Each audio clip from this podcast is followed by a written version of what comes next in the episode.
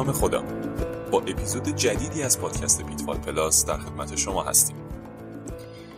خیلی دوست داشتم که دوباره با یه پادکست از سری پیت وال پلاس در خدمت شما باشم طبق روال گذشته اما به دلیل یک سری مشکلاتی که برام پیش اومد نتونستم همراهتون باشم و بهادر جان عزیز هدایت پادکست رو به عهده داشتن و اون رو اجرا کردن.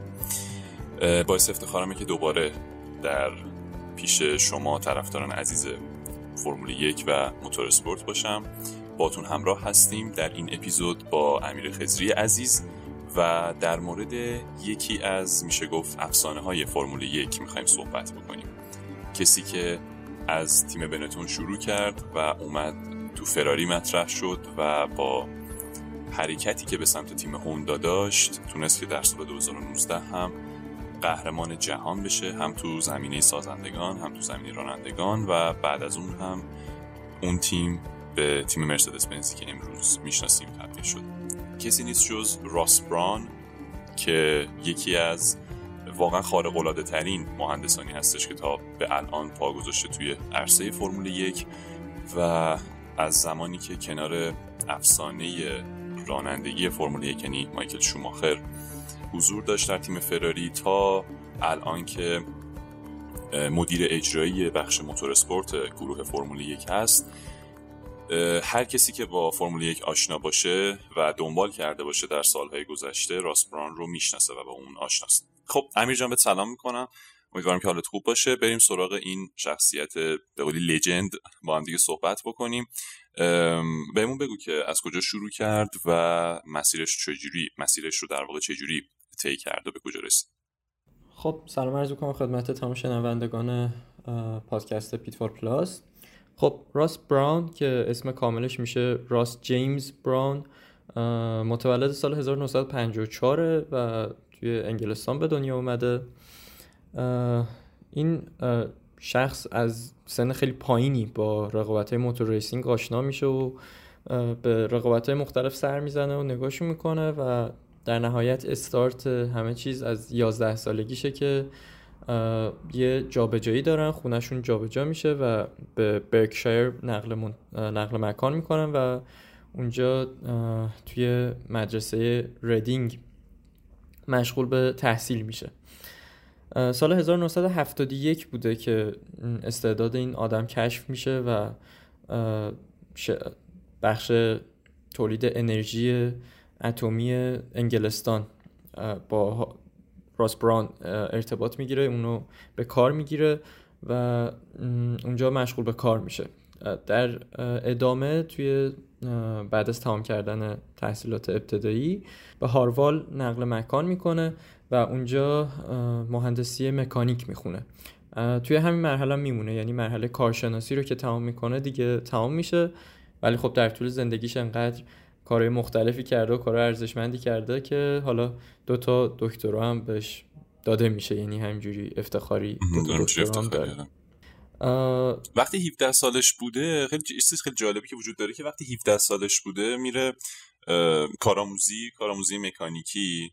توسط که در موقع توسط انجمن انرژی اتمی بریتانیا برگزار می شده دوره هاش رو اینا میره اون دوره ها رو میگذرونه و به عنوان یعنی چیز مهندس مهندس که یعنی مکانیک ماشین ابزار این کارگاه ماشین ابزار هست مثلا مثلا اونجوری بوده. با اون دستگاه ها کار می‌کرده بعد توی همون حالا شهر ریدینگ که حضور داشته یه دونه آگهی میاد می‌بینه از آگهی یعنی عنوانش این بوده فرانک ویلیامز Grand Prix. بعد خب اون موقع تو ریدینگ بود یعنی تیم فرانک ویلیامز بوده دیگه. اون موقع تو ریدینگ بوده بعد پاتریک هد که یکی از افسانه های فرمول یکه پاتریک هد میاد با باش مصاحبه می‌کنه.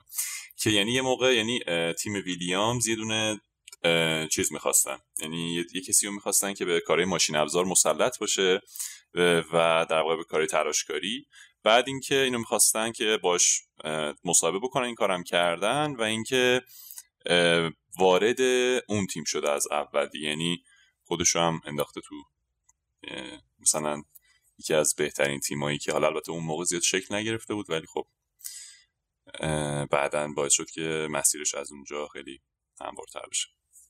آره درسته. و اولین شغل و اولین تخصصی که کسب کرده بود همین تراشکاری و دریل و استفاده از ابزارالاتی بود که این کارا رو انجام میدن و بعد از اینکه توی فعالیتش با سازمان انرژی اتمی انگلستان به پایان می‌رسه سال 1976 وارد مارچ انجینیرینگ میشه که اونم برای همین شغل بهش احتیاج داشتن یعنی برای تراشکاری و اینجور مسائل که در ادامه این اتفاقی که گفتی پیش میاد سال 1978 که فرانک ویلیامز آگهی فرانک ویلیامز رو می‌بینه و با تیم ویلیامز آشنا میشه و خیلی سریع توی این تیم پیشرفت می‌کنه. یعنی یه پیشرفت عجیب غریبی رو تجربه می‌کنه. از همون حالت مکانیک عادی که استخدام شده خیلی سریع توی تیم پیشرفت می‌کنه و وارد بخش تحقیق و توسعه میشه و توی تونل باد به ایرودینامیک ماشین کمک می‌کنه و تیم طراحی رو همراهی می‌کنه. در نهایت سال 1985 از تیم ویلیامز جدا میشه وارد تیم هاس میشه. اون موقع هاس هم دوباره تازه تشکیل شده. اونجا هم باز توی طراحی ماشین همراهی می‌کنه این تیم رو. ماشین THL1 و THL2 اون زمان طراحی میشه که به گفته تقریبا اکثر افرادی که توی اون رقابت رو شرکت داشتن این ماشینی که طراحی شده بهترین هندلینگ اون فصل رو داشته. اما خب متاسفانه متاسفانه برای هاست. تیمای دیگه مکلارن و ویلیامز از موتورهای قوی تری استفاده می‌کردن. یعنی اون زمان شرایط به ضررشون بوده. به رغم اینکه موتور هندلینگ خیلی خوبی داشتن ولی یه موتور چهار سیلندر داشتن که توانایی رقابت نداشته و نتیجه خیلی خوبی نمی‌گیره. بعد از این عدم موفقیت ها هاس کم کم از فرمول یک فاصله می‌گیره و در نهایت ازش خارج میشه و اما راس براون میمونه توی, توی فرمول یک و به تیم اروز. نقل مکان می‌کنه. اونجا هم باز آپدیت هایی که برای ماشین اونا داده میشه همشون مشخصا آپدیت های مثبتی هستن و تاثیرگذاری راس براون کاملا مشخصه توی ماشینا. هرچند که اونجا هم باز ماشین قدرت رقابت نداشته. بعد از این دوتا شرکتی که عملکرد خوبی نداشتن. تصمیم می‌گیره که سال 1989 از فرمول یک فاصله بگیره و وارد رقابت های sport car racing میشه. اصلا کلا با فرمول یک فاصله می‌گیره. توی اونجا البته موفقه. حالا ما زیاد بهش اشاره نمی کنیم اما سال 1991 چمپیونشیپ اسپورتس کار رو به دست میاره. یه رقابتی است که حالا داخل بریتانیا داخل انگلستان برگزار می شده و حالا تیم جگواری که توی اون زمان حضور داشته با همراهی راس بران قهرمان اون رقابت ها میشه سال 1991 دوباره یعنی بعد از اینکه قهرمانی اسپورتس کار به دست میاد دوباره وارد فرمول یک میشه. سال 1991 تا 96 مدیر فنی تیم بنتون هست که خب از اینجا به بعد دیگه فکر می‌کنم اسم راس براون برای افرادی که این رقابت رو دنبال کرده باشن دیگه آشنا, آشنا به نظر می‌رسه و عمل کرداش دیگه خودشو نشون میده. تیم بنتون اولین تیمی بود که مایکل شوماخر باش قهرمان جهان میشه.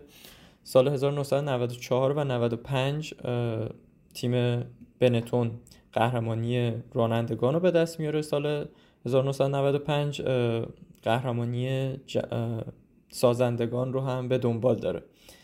و این حالا مثلا از سال 90 که وارد شده هی تیم قوی تر و قوی تر شده و در نهایت 94 95 خودشون نشون داده. یکی از اصلی ترین اثرگذاری های راس براون توی فرمول یک نه فقط بنتون استراتژیاش بوده. یعنی میزان اهمیتی که به استراتژی می‌داده و میزان استراتژی خاصی که به کار می‌گرفته در نهایت باعث موفقیت تیم می‌شده و این بخش استراتژی رو فوق العاده بولد کرد. سال 1995 همه تیم‌ها دیدن که یه استراتژی خوب چقدر می‌تونه اثرگذار باشه روی عملکرد تیم. در نهایت سال 96 اعلام می‌کنه که می‌خواد بنتون رو ترک بکنه و همراه با مایکل شوماخر وارد فراری میشه. اینجا سالهای طلایی این دوتا شروع میشه. اولش خب تیم نیاز داشته که یکم خودش رو پیدا بکنه. اون موقع فراری در حال بازسازی خودش بوده و در حال انجام عملیاتی بوده که بتونه دوباره برگرده به صدر. اون موقع ویلیامز و مکلارن دست بالا رو داشتن. از سال 1997 98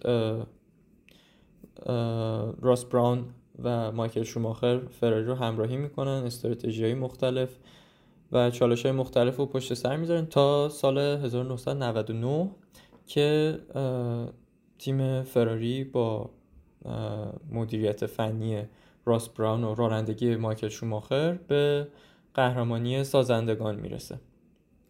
از اونجا به بعد دیگه موفقیت های فراری شروع میشه.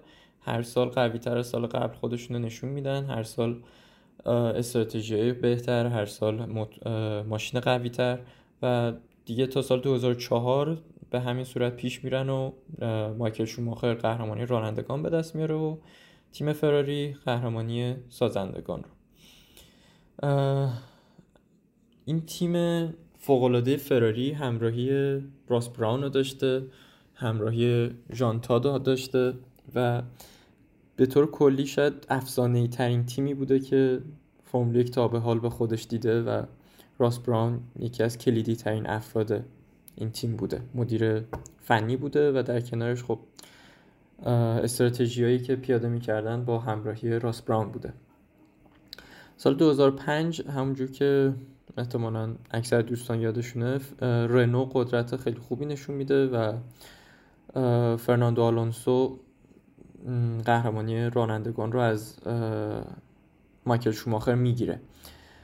توی این سال فراری هی نزولش شروع میشه نمی‌تونه برگرده به صدر.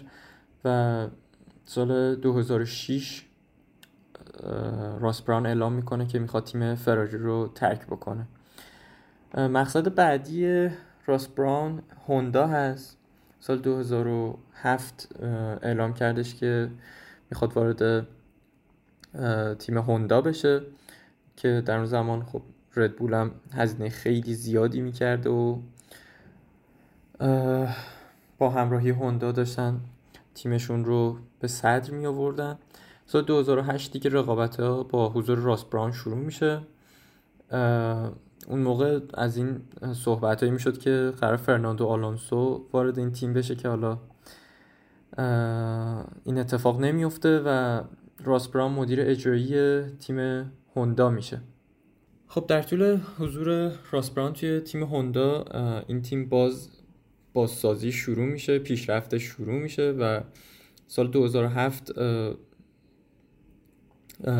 عمل کرده هوندا هی رو به پیشرفته سال 2008 هم همین به همین صورت. اما اینجا یه اتفاقی میفته. سال 2008 همونطور که اکثر دوستان می‌دونن سالی بود که اقتصاد آمریکا با مشکلات بسیار بزرگی مواجه شد. اکثر شرکت ها تو آستانه ورشکستگی رفتن و اکثر تیم های فرمول یک با مشکلات فوق العاده زیادی دست و پنجه نرم می‌کردن که هزینه ها رو کاهش بدن. و فرمول یک امروزی که همیشه به دنبال کاهش هزینه ها و به دنبال سیف کردن پول هستش دقیقا از این سالها خودش رو نشون داد.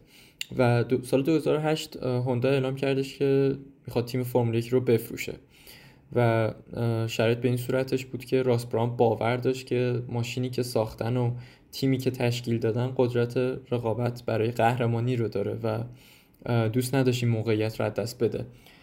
میشه گفتش که اینجای کار و سال 2008 دیگه نقطه اوج عملکرد این مغز متفکر فرمول 1 بود و با خروج هوندا 54 درصد از سهم تیم هوندا رو خریداری کرد. خود شخص راس براون و بقیه سهامدارا افراد جز افراد خوردی بودن که حالا 3 درصد یه درصد و مثلا بیشترینش نیک فرای بود که 31 درصد خریده بود همراه با راس براون.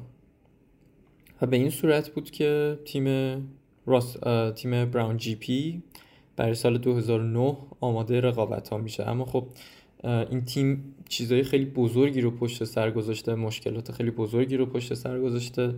مثلا یکی از مسائلش نداشتن موتور بوده دیگه. توی اون دوره باید راس بران خیلی سریع موتور تیمش رو عوض می‌کرده و خب شرایطش رو نداشتن دیگه که توی یه فصل بتونن یه موتور جدیدی رو برای ماشین آماده بکنن و این یکی از معجزه های راس براون و تیم براون جی پی بودش که تونستن موتور مرسدس بنز رو جایگزین هوندایی بکنن که سال 2008 داشتن. موتور مرسدس بنز میاد روی ماشین و یه سری ایرودینامیک ها و یه سری طراحی های فوق خاصی که روی ماشین براون جی پی بود که یکی از نمونه هاش بخوام بگم double diffuser بود که diffuser عقب یه طراحی منحصر به فردی داشت که فقط سه تا ماشین توی اون فصل از اون طراحی استفاده می‌کردن و خیلی بهش اعتراض کردن. یعنی قشنگ توی رقابت اول سال 2009 اکثر تیم ها به این طراحی اعتراض کردن. معتقد بودن که غیر قانونیه ولی خب این طراحی موندگار شد و تیم براون خیلی خیلی خیلی قوی ظاهر شد. یعنی با وجود اینکه موتورشون رو عوض کرده بودن تیم به طور کلی چالش های خیلی بزرگی رو پشت سر گذاشته بود ولی تونستن که سرعت خیلی خوبی نشون بدن. توی تست ها که سرعت رو داشتن و توی اولین رقابت هم pole position و جایگاه دوم رو توی تعیین خط به دست آوردن. توی رقابت هم دقیقا به همین صورت از خط عبور کردن با حضور باریکلو جنسون باتن که در نهایت می‌دونیم این سالی بود که براون جی پی قهرمان سازندگان و جنسون باتن هم قهرمان رانندگان فرمول یک میشه. در ادامه این فصل که خب گفتم همه مشکلات اقتصادی داشتن همه سعی می‌کردن هزینه ها رو کم کنن چند تا خبر خیلی خوب می‌رسه برای براون جی پی. یکیش این که ریچارد برانسون همین که همین که دیگه ویرجین گروپ مال اونه دیگه. آره آره. یکی از ثروتمندترین افراد حال حاضر جهان توی اون موقع اعلام می‌کنه که می‌خواد تیم براون رو همراهی بکنه و یکی از اصلی ترین اسپانسرهای تیم براون میشه. در کنارش تیم در کنارش یه شرکت سرمایه گذاری سوئیسی هم به میدان میاد و این هم میشه دومین اسپانسر بزرگ تیم براون. و خب این به شدت تاثیر می‌ذاره روی تیمی که در حال رقابت هستش و به دنبال پیدا کردن راههایی برای افزایش درآمدش هستش. در نهایت همونطور که گفتم تیم براون می‌تونه قهرمان سال 2009 بشه و اینجا نقطه اوج و نقطه ای هستش که راس براون رو همه می‌شناسن و این شخصی هستش که به تنهایی تونسته یک تیمی رو از صفر به صد تبدیل بکنه از هوندایی که در آستانه ورشکستگی بود تیم رو خریداری می‌کنه و در نهایت به قهرمان جهان تبدیلش می‌کنه. سال 2010 مرسدس تصمیم می‌گیره که وارد این تیم بشه. بخشی سهام رو می‌خره و سهام راس براون و نیک فرای جفتشون با هم به 24 درصد کاهش پیدا می‌کنه. حالا 24 نه دیگه تقریبا 25 درصد. تبدیل میشن به اشخاصی که دیگه کلیدی نیستن. یعنی راس براون تا 2013 که از این تیم خداحافظی می‌کنه راضی نبوده از سمتش و راضی نبوده از میزان اثرگذاریش توی تیم. به هر صورت سال 2011 که شروع میشه مایکل شوماخر همراهیشون می‌کنه. و توی یه مصاحبه گفته بود که من به این دلیل وارد تیم شدم که راس براون توی تیم حضور داره. و خب با تجربه گذشته ای که داشتن توی بنتون قهرمانی جهان رو به دست آورده بودن توی فراری قهرمانی جهان رو به دست آورده بودن و خب انتظار می‌رفت که توی این تیم هم دوباره این قضیه تکرار بشه ولی این اتفاق نمیفته تیم مرسدس شروع خیلی قوی نداره و اولین پیروزی این تیم مثلا از سال 2011 به دست میاد که ببخشید سال 2012 به دست میاد که توی موناکو پیروز رقابت میشن. به طور کلی ماشین مرسدس توی اون سالها سرعت خیلی بالایی توی تعیین خط داشته اما نمی‌تونسته توی رقابت جایگاهی که به دست میاره رو حفظ بکنه. و خب این یکم توضیح میده که چرا اولین بردشون توی موناکو بوده دیگه. اولین pole position رو به دست میارن توی این جایگاه میمونن و توی روز رقابت هم می‌تونه جایگاه رو حفظ بکنه و اولین پیروزی رو به دست میاره.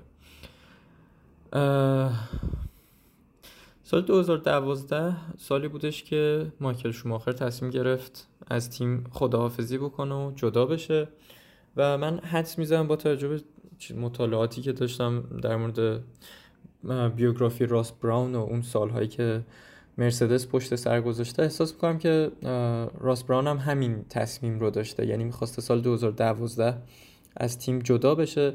اما خب مرسدس نگهش میداره و یک سال دیگه هم باشون ادامه میده. امسال سالی هستش که سال 2013 که مایکل شوماخر رفته و قهرمان سال 2008 لوئیس همیلتون رو بله وارد مرسدس می‌کنن و 2013 سالیه که همه انتظار داشتن مرسدس بنز دوباره خودش رو نشون بده و بتونه پیروزی های بیشتری کسب بکنه و تقریبا هم همینطور میشه. یعنی سال 2013 باز جوری که شروع میشه همه فکر می‌کردن که مرسدس بنز باز نمی‌تونه توی رقابت قوی ظاهر بشه ولی سرعت خودشون رو نشون دادن و توی تعیین خطا همیشه آمار خوبی داشتن. 2013 فرقش با 2012 این بود که مرسدس توی رقابت ها هم باز سرعتش رو نشون می‌داد و می‌تونست که توی رقابت ها هم دیگران رو به چالش بکشه. در نهایت اما توی رقابت انگلستان بود که همه چی براشون خراب شد. سال 2013 رقابت بریتانیا تقریبا تمام لاستیکا با مشکل مواجه شدن. همه مشکل لاستیک داشتن و اکثر ماشینا لاستیکشون ترکید. از اونجا به بعد بود که تیم از اونجا به بعد بود که پیرلی تصمیم گرفت همون لاستیک 2012 رو دوباره بیاره و توی 2013 به کار بگیره. و خب این تقریبا مرسدس رو نابود کرد چون که سباستیان فتل و ردبول خیلی خیلی عملکرد بهتری داشتن با لاستیک 2012 این سالی بود که از سباستیان فتل 2010 تا 2013 سالی بود که سباستیان فتل و ردبول تو اوج بودن دیگه. یعنی سالایی بود که خب مثلا مرسدس که تیم تازه تشکیل شده یه زیاد مثلا به چشم نمیومد کاراش. اما خب در اون راستا که مثلا با وجود تیم ردبول مثلا مرسدس می‌تونست pole position کسب کنه و مثلا که دو تا مسابقه رو ببره مثلا دو ستا رو نشون می‌داد که این تیم خب واقعا داره یه علائمی نشون میده که مثلا قراره که در آینده اتفاقات مهمی بیفته. آره قشنگ نشون می‌داد که سرعت رو داره ولی حفظ سرعت توی رقابت براشون سخت بود. 2013 دیگه کم کم داشت خودشون رو نشون می‌دادن داشتن عملکرد خوبشون رو نشون می‌دادن داشتن توی رقابت ها هم قوی ظاهر می‌شدن که پیرلی این حرکت رو زد لاستیک ها رو برگردوند به لاستیک 2012 و از اونجا به بعد دوباره مرسدس نتونه سرعتش رو حفظ بکنه و دوباره نزول کرد. اینجا سالی بود که راس براون از تیم مرسدس جدا میشه. یعنی باز میگم راضی نبود از میزان اثرگذاریش توی تیم و از جایگاهی که توی تیم داشت راضی نبود و در نهایت سال 2013 دیگه ادامه نداد و از تیم خارج شد. خب برای مرسدس می‌دونیم که از اونجا به بعد توتو ولف اومد. به شخص کلیدی تیم مرسدس تبدیل شد و از اونجا به بعد هدایت تیم, هدایت تیم رو به دست گرفت که خب اونم اسطوره بود برای خودش. ولی خب 2013 میشه گفت پایان راس براون با فرمول یک بود. هرچند که در حال حاضر هم با هیچ تیمی همراه... هیچ تیمی رو همراهی نمی‌کنه ولی خب توی فرمول یک حضور داره. اما از اینجا به بعد دیگه میشه گفتش که راس براون از رقابت ها فاصله گرفت. سال 2013 که خداحافظی کرد خیلی گفتن که خب به یه تیم انگلیسی دیگه میره. شایعه خیلی زیادی شده بود که به تیم مکلارن نقل مکان می‌کنه ولی خب این اتفاق نیفتاد و به طور کلی دیدیم که راسپران از رقابت ها جدا شد. خب مرسی امیر جان بریم یه قسمت کوتاهی رو بشنویم و برگردیم به حضور راسپران تو فرمول یک بپردازیم.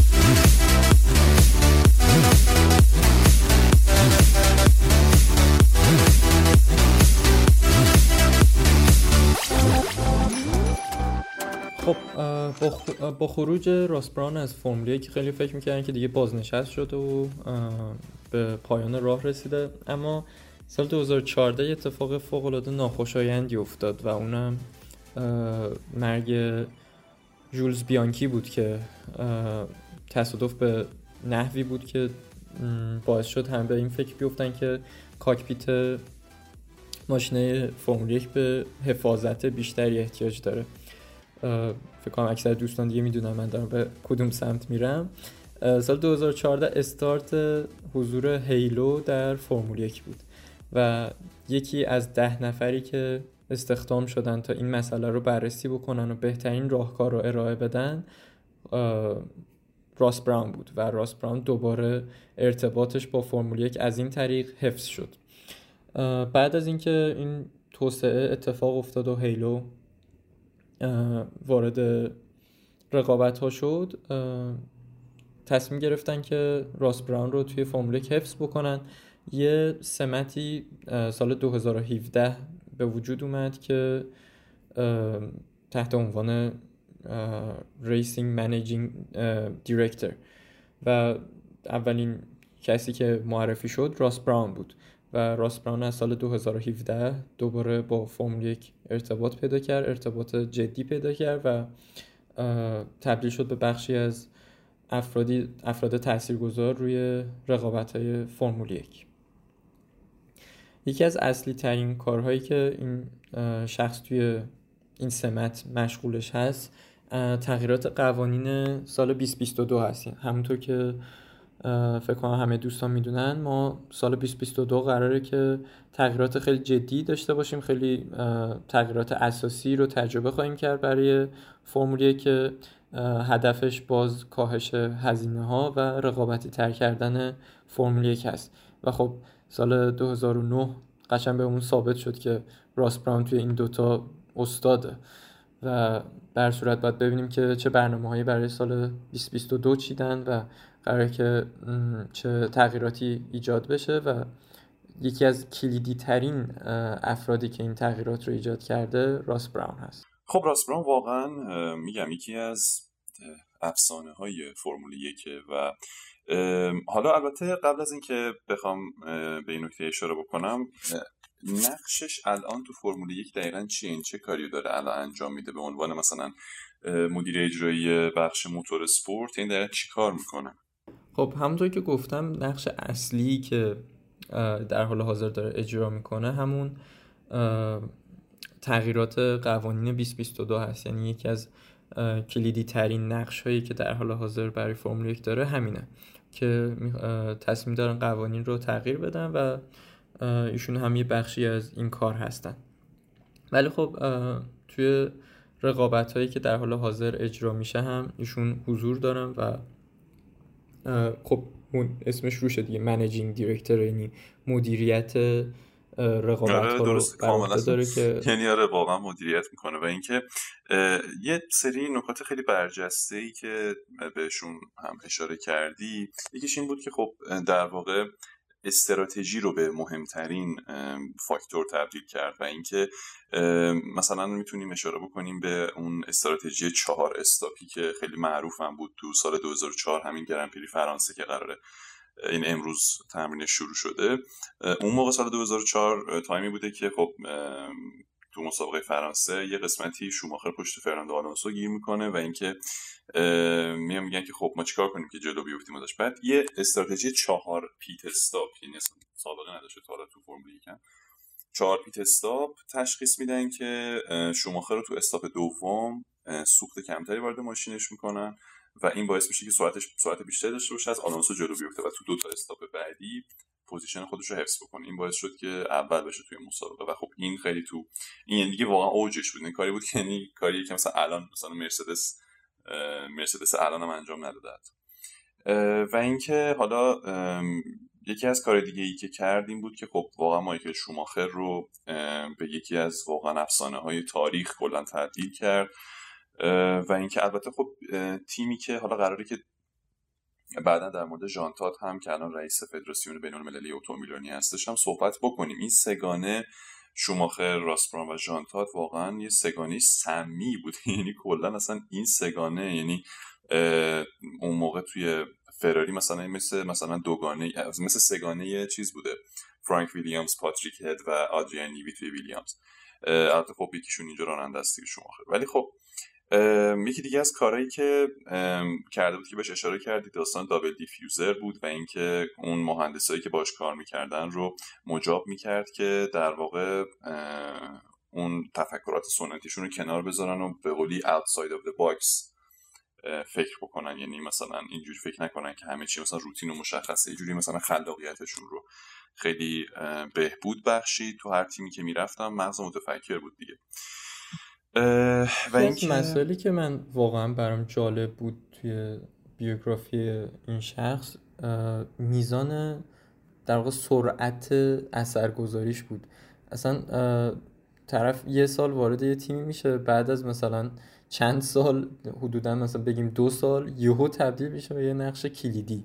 طرف به عنوان مکانیک برای ویلیامز استخدام میشه بعد دو سال داره توی تونل باد به طراحی ماشین کمک می‌کنه. این آدم میمونه که این چطوری تو انقدر اثرگذار بوده که فورا بهش جایگاه های بالاتری تعلق می‌گیره. دقیقا. و اینکه راسبران 16 عنوان قهرمانی یعنی تیماش کسب کردن. عنوان قهرمانی راننده ها و سازنده ها با هم جمع بکنیم میشه 16 تا تو تیمای بنتون فراری و بران جی پی. و این واقعا یه آمار خارق العاده است. یعنی که اصلا اصلا یعنی چی؟ یعنی ببین خب مثلا چقدر تونسته که موفق باشه و اینکه همیشه این داستان ما این ذهنیت موفقیت و این مایندست رو همیشه جاری کرده توی تیمایی که توش حضور داشته و اینکه اما خب به نظر من این ذهنیت پیروزی رو تو فراری به جا نذاشته واقعا. بعد از اون فراری خیلی گفته خیلی سنگینی داشت و اینکه تو سال 2007 هم که قهرمان شدن با کیمی رای کنن خب با یه امتیاز اختلاف بود دیگه به حال. ولی خب بعد از اون که دیگه کلا افتاد رو مسیر دیگه دور سقوط. ولی کلا یعنی اصلا واضحه میزان اثرگذاریش آره، کاملا میزان اثرگذاریش مشخصه. شده. آره اول بازسازی شده و بعد چند سال یهو قهرمانی پشت قهرمانی دقیقاً. مثل یورگن کلوپ دیگه هر تیمی که میره مثلا دورتموند لیورپول مثلا میره حضور پیدا می‌کنه مثلا تیم رو بازسازی می‌کنه. همه جاما رو درو کنه اینجوری. این, و این مسئله که بهش اشاره کردیم 16 تا قهرمانی داشته. این زمانی جالب تر میشه که کل سالهای حضورش رو بدونیم. یعنی از زمانی که آره. توی مدیر فنی بنتون بود خب سال 1991 این اتفاق افتاد و 2013 هم خارج شده. یعنی توی این 22 سال 16 بار تو اوج بوده. آمار عجیب غریبیه. ببین مثلا چیز بوده دیگه. ولی خب این در واقع این کار باعث شده بوده که اون تسلطش رو دیسیپلینش رو حفظ بکنه. و اینکه مثلا شرایطی مثل تیم ردبول براشون به وجود نیومده که یعنی مثلا سباستیان فتل بخواد که دستوراتی که دستورات تیمی رو نادیده بگیره مثلا تو مسابقه که پشت مارک وبر گفته بودن وایستا و فلان. و multi 21 Seb همون فیلم. و اینکه دقیقا اون داستان به هیچ وقت تیمای راس براون اتفاق نیفتاده چون دیسیپلینی که پیاده کرده توی تیم واقعا فوق العاده بوده و خب جرأت داری دست از پا خطا کن دست از پا خطا کن و اینکه جزء یکی از اون مغز متفکرایی بوده که لوئیس همیلتون رو آوردن به مرسدس و لوئیس همیلتونی که الان می‌بینیم رو در واقع دیدن که چه پتانسیلی داره و اونو آوردن نیکو روزبرگ رو آوردن و خب اینم خودش یعنی درسته که حالا مثلا نیکو روزبرگ راننده آلمانی خب یکم به مسائل sponsoring مربوط میشه ولی خب یه استعداد خیلی گنده آلمانی بوده دیگه. مثلا این چیزایی مثلا شاید میک شوماخر هم در آینده مثلا این شکلی باشه مثل نیکو روزبرگ باشه.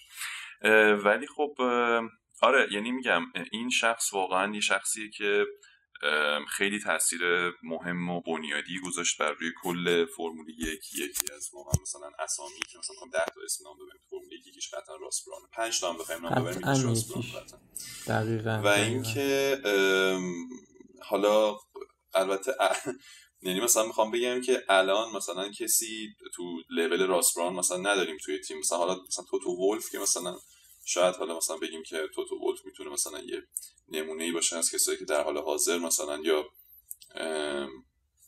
کریستیان هورنر مثلا. به شخص معتقدم اگه کسی جز توتو ولف جایگزین راس براون می‌شد سال 2014 عمرن مرسدس نمی‌تونه خودش رو جمع بکنه. و اینکه اونور مثلا کریستیان هورنر مثلا تکل تو کن کسایی که مثلا عزیزم آقام متیا بینوتو مثلا خودش کسیه که واقعا می‌تونه بهش رجوع بشه. ولی میگم کلا این چیزیه که هست و همیشه توی هر اسپورتی توی هر ورزشی یه کسی مثلا هر چند سال یه بار میاد که مثلا کلا انقلاب ایجاد می‌کنه میره حالا چه راننده چه مثلا مهندس تیم چه حالا مثلا مدیر فنی و خب خیلی ممنونم امیر جان. مرسی که با اون همراه بودی. در مورد راسپران صحبت کردیم. قطعا همونطور که اینو بگم همونطور که می‌دونید برنامه ما توی پادکست بیتفول پلاس بر این مبنا هستش که یک اپیزود در میون در مورد مهندسان یا مثلا افراد غیر از راننده ها یا مثلا مدیران تیم ها و افراد کاری در مثلا سطوح بالا صحبت می‌کنیم. و یا کسایی که اسمشون به یاد مونده. و در اپیزود بعدی در مورد راننده ها صحبت می‌کنیم. پس اپیزود بعدی ما در مورد یکی از راننده های فرمول 1 خواهد بود و البته پیت وال پلاس از این به بعد از این لحظه به بعد با اپیزودهای موتو جی پی و افرادی که در اون ورزش حضور دارند هم با شما همراه خواهد بود. خیلی ممنونم که ما رو همراهی کردین و به پادکست ما گوش دادین. تا اپیزود بعدی شما به خدای بزرگ میسپارم. خدا یار و نگهدار. Thank you.